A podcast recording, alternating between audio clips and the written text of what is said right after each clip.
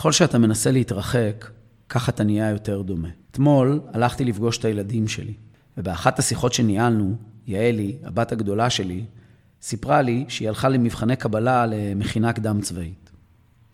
היא שיתפה על איך היה לה, וכל מי שעבר אי פעם רעיון עבודה או מרכזי הערכה, יודע שזה מאתגר.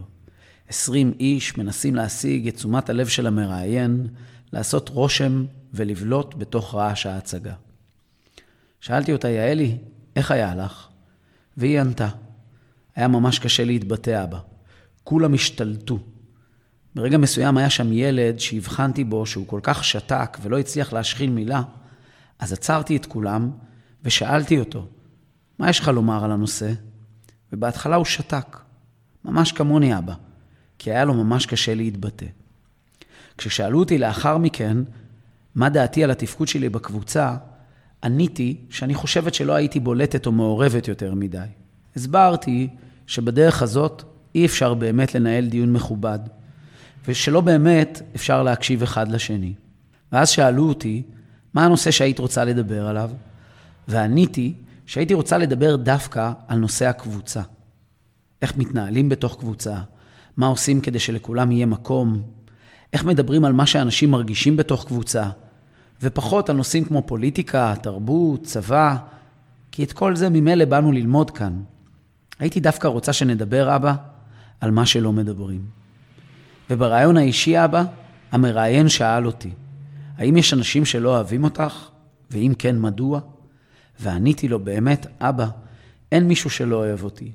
יש אנשים שלא מתחברים אליי, וזה בסדר. לא כולם חייבים להתחבר אליי. אין אף אחד שלא אוהב אותך? הוא חזר ושאל. ובאמת, אבא, לא רציתי להמציא ולשקר. אני לא מכירה מישהו שלא אוהב אותי. כולם אוהבים אותי. קל לאהוב אותי. אבל לא כולם מתחברים אליי ומסכימים איתי. ושתדע, אבא, שהייתי ממש גאה בעצמי, שלא אמרתי משהו שאני לא מאמינה בו.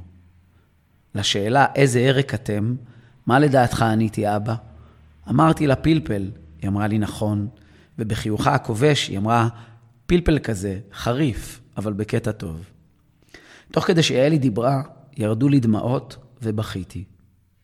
כי ראיתי איך הילדה המרגשת שלי נשארת נאמנה לעצמה, מבטאת יושר, פגיעות, רואה את האחר ומנהלת שיחות על עומק ולא על רושם.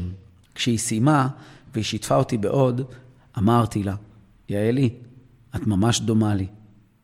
והיא עשתה מעין פרצוף כזה של, מה פתאום? ונזכרתי בפוסט שכתבתי לפני כמה חודשים על אימא שלי, שכל החיים ניסיתי להיות שונה ממנה. שכל החיים התרחקתי, דחיתי, לעתים התביישתי, וכשהגעתי לגיל 40, הבנתי שאני דומה לה שתי טיפות מים.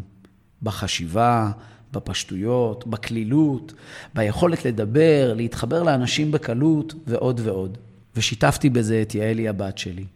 ואמרתי לה, יעלי, ככל שאנחנו מנסים להתרחק מההורים שלנו, כך אנחנו רק נהיים דומים להם יותר.